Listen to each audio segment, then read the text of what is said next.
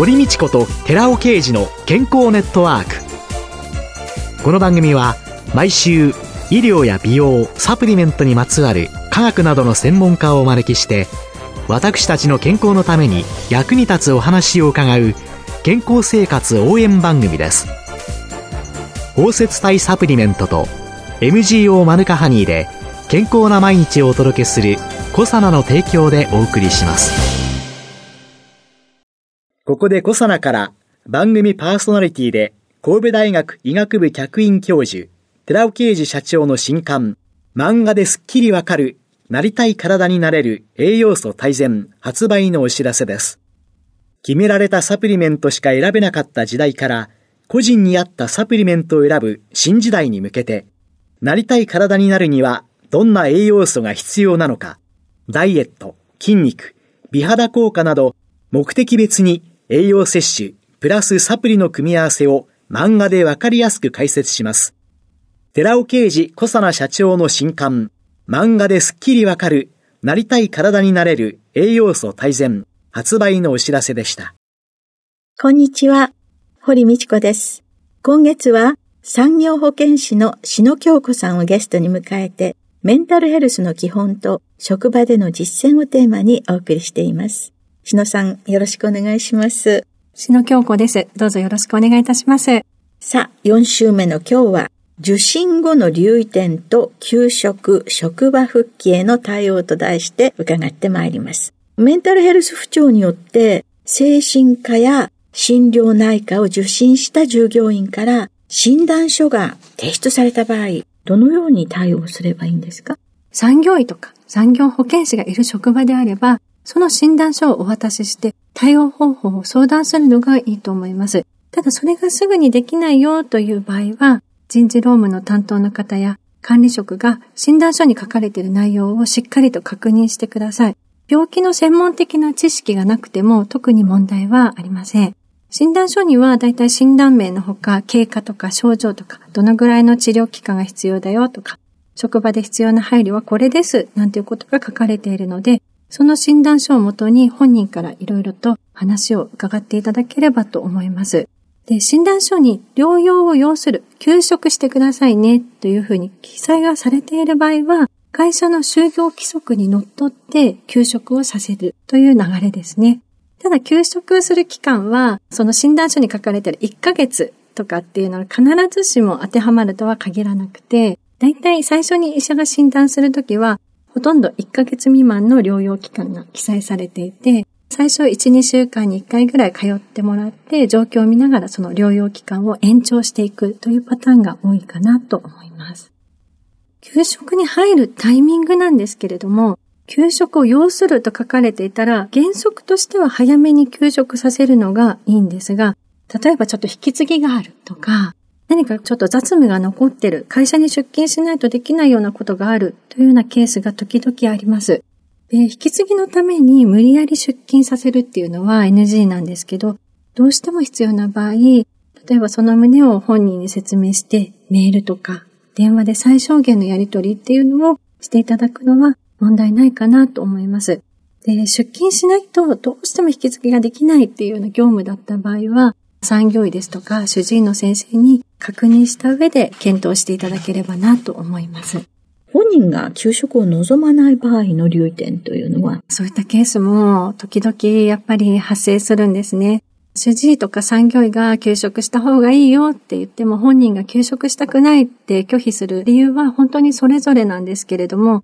本人があまり不調を自覚していないっていうパターンですとか、経済的な理由だったり、自分が休んでしまうと他の人に迷惑をかけてしまうから休んじゃいけないんだっていうふうに思っている方。あとは休んじゃうことで昇進とか昇格に影響しちゃうんじゃないかなと心配しているパターンが多いかなと思います。本人が休みたくないというふうに主張した場合は、主治医はどういうふうに言ってるのか、どう判断してるのか、どんな説明があったのかっていうところを確認して、必要に応じて業務を制限するということが必要です。どういうふうに制限を行うかというと、業務内容にもよるんですが、例えば症状が落ち着くまでは仕事の量を少し減らしてあげるとか。責任の重い仕事から外しておくとか、深夜業務をしているとかだったら夜を働かせない。それから危険な業務をしているんであれば、その業務から少し外して事務職に変えるとか、運転をするような業務だったらさせないようにする。っていうような対応が会社には求められます。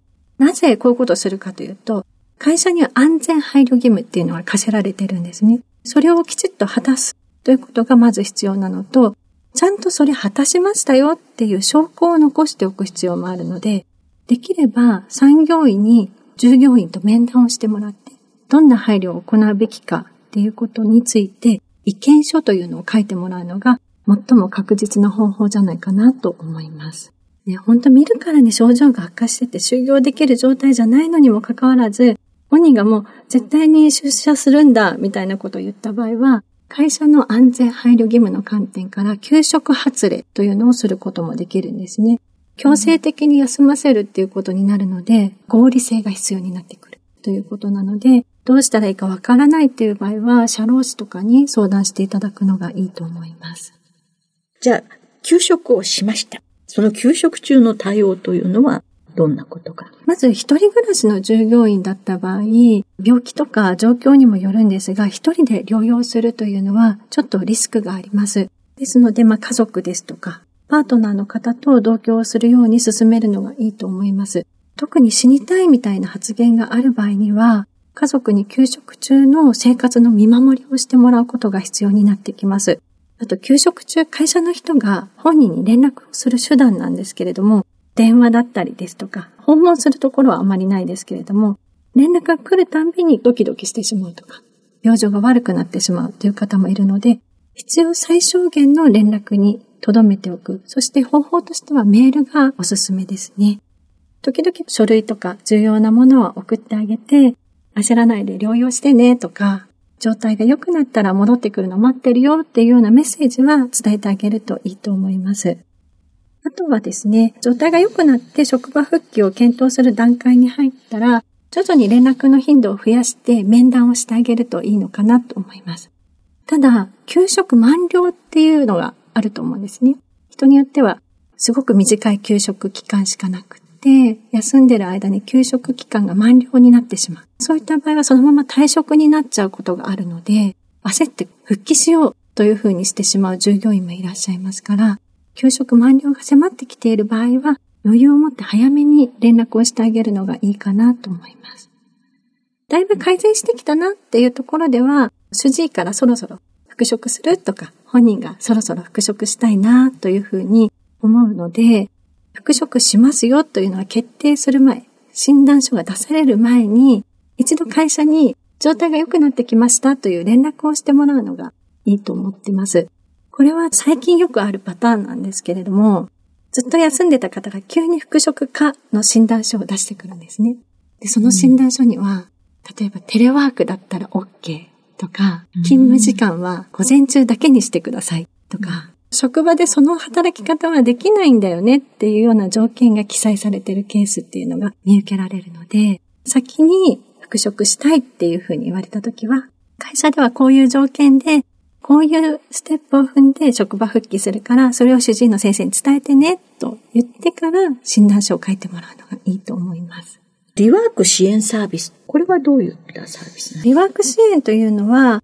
職場復帰に向けて求職者をサポートする公的機関だったり民間の支援サービスのことなんですね。リワークはうつ病などのメンタル不調で休職した人が職場復帰をするために訓練を行うっていうことをリワークって言うんですけど、医療機関だったり、障害者職業センターっていうところで訓練を受けることができるんです。復職の目処が立ってきたなっていうタイミングで主治医に勧められてリワークを受ける場合が比較的多いんですが、会社の方でリワークをなるべく活用してから復職してね、なんていうふうにしてる会社もあります。で特に障害者職業センターっていうところでは、これは各都道府県に設置されてるんですけど、求職者が職場でどんな業務をするのかっていうのを想定したリハビリを実施したりですとか、専門スタッフによるセルフケアの訓練、どうして自分がメンタル不調になっちゃったのかなっていう原因を分析して、その対策を考えたりするワークというのも取り組むので、長い期間休職された方については、リワーク支援サービスを活用していただけたらなと思います。職場復帰後の配属っていうのを決めるときには、どんな留意点が必要なんですか？そうですね。基本的には、給食に入る前の職場に戻すというのが原則なんですけれども、例えばその職場の上司との関係や同僚との関係が原因でメンタル不調になってしまった場合だったり、その業務に適応できなくて適応障害を発生してしまった場合というのは、同じ職場に復帰させることによる再発リスクというのがあると思います。そのために人事労務担当者の方とか管理職は休職中から本人の意向だったりその原因というのを聞き取りをしてどこの職場に復職させるのがいいのかという職場調整を進めておくといいと思います。あと最後に産業保健師として20年働く方々に関わっていらっしゃって今思うこと一番問題だと感じていることは何でしょうか？働き方がこの20年間でね、大きく変わったなというのが私の今思っていることなんですけれども、多様性を受け入れるっていうことが必須になって、世代によって仕事に対する考え方が随分変わってきたなというふうに思ってます。この考え方のちょっとした違いによってコミュニケーションに支障をきたしたりとか、お互いうまく意思疎通ができていないことから、人間関係にストレスを感じる人が増えたようにも思ってます。特に若い世代は叱られることに慣れてないですし、今はハラスメントがすごく問題になっていて、管理職の方がそれを気にしすぎてしまって注意することを避けてしまうとか、何気ない雑談もハードルが高いっていうふうに感じてしまってるんですね。で、結果的に、じゃあ、もう誰かがどうにかしてくれるだろうっていう状況になってしまって、若い人がメンタルヘルス不調になると、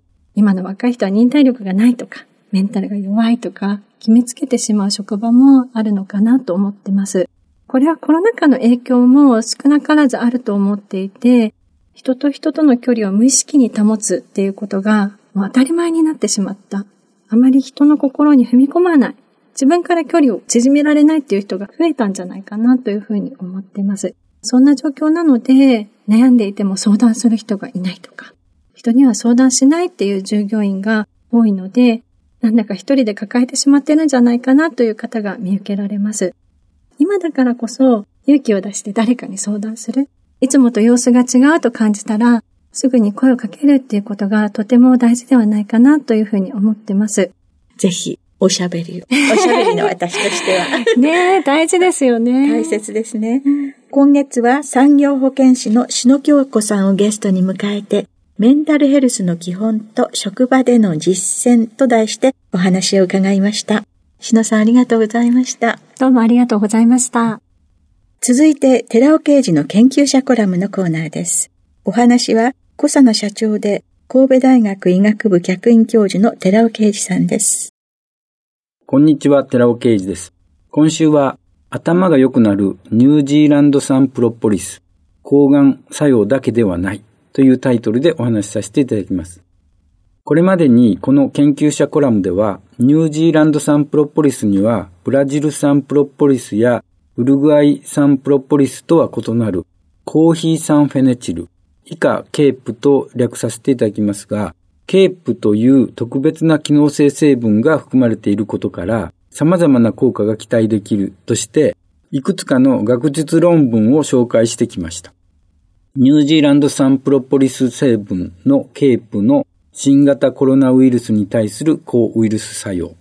ニュージーランド産プロポリスに含有するケープのガンマオリゴ糖による抗がん作用の向上。ニュージーランド産プロポリスによる神経繊維腫症の改善効果。ニュージーランド産プロポリスによる痛風の予防改善効果というものです。この度、シクロ券バイオ社は産業技術総合研究所との共同研究で、ニュージーランド産プロポリス成分のケープに神経細胞分化誘導作用のあること、そしてガンマオリゴ糖で包摂すると、その作用が高まることを見出し、神経変性疾患の動物モデルにおける認知及び生理学的機能を改善する強力な神経分化誘導天然物質としてのコーヒー酸フェネチル、ケープの同定というタイトルで Frontiers in Aging ニューロサイエンスという著名な学術雑誌に投稿していたのですが、その投稿論文がアクセプトされました。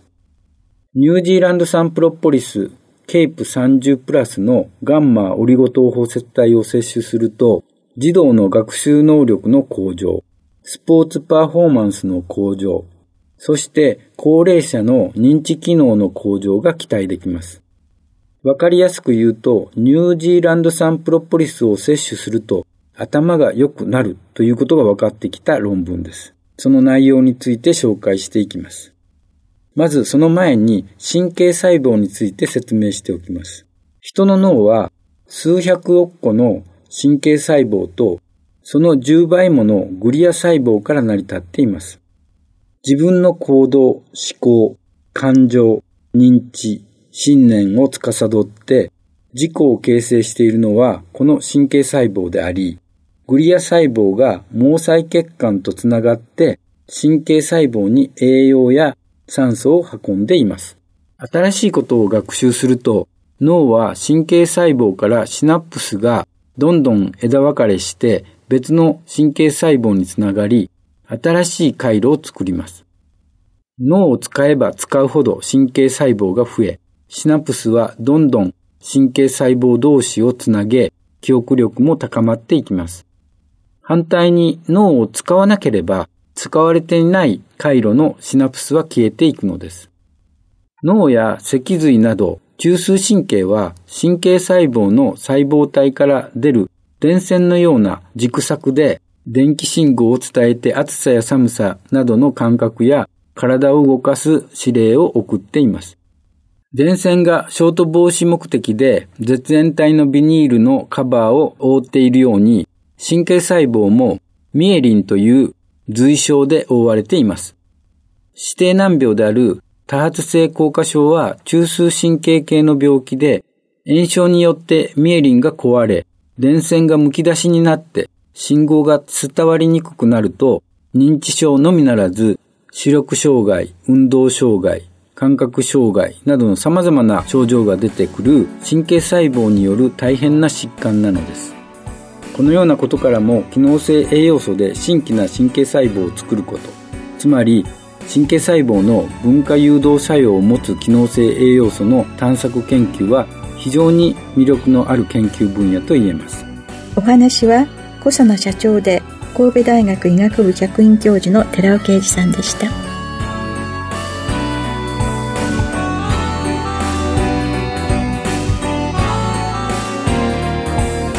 ここでコサナから番組お聞きの皆さんにプレゼントのお知らせです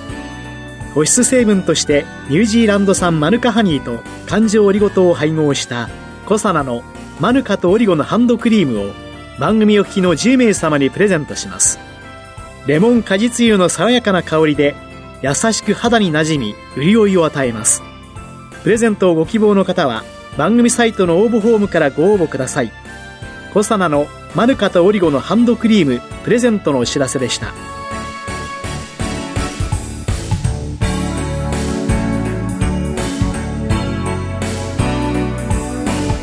堀道子と寺尾啓二の健康ネットワーク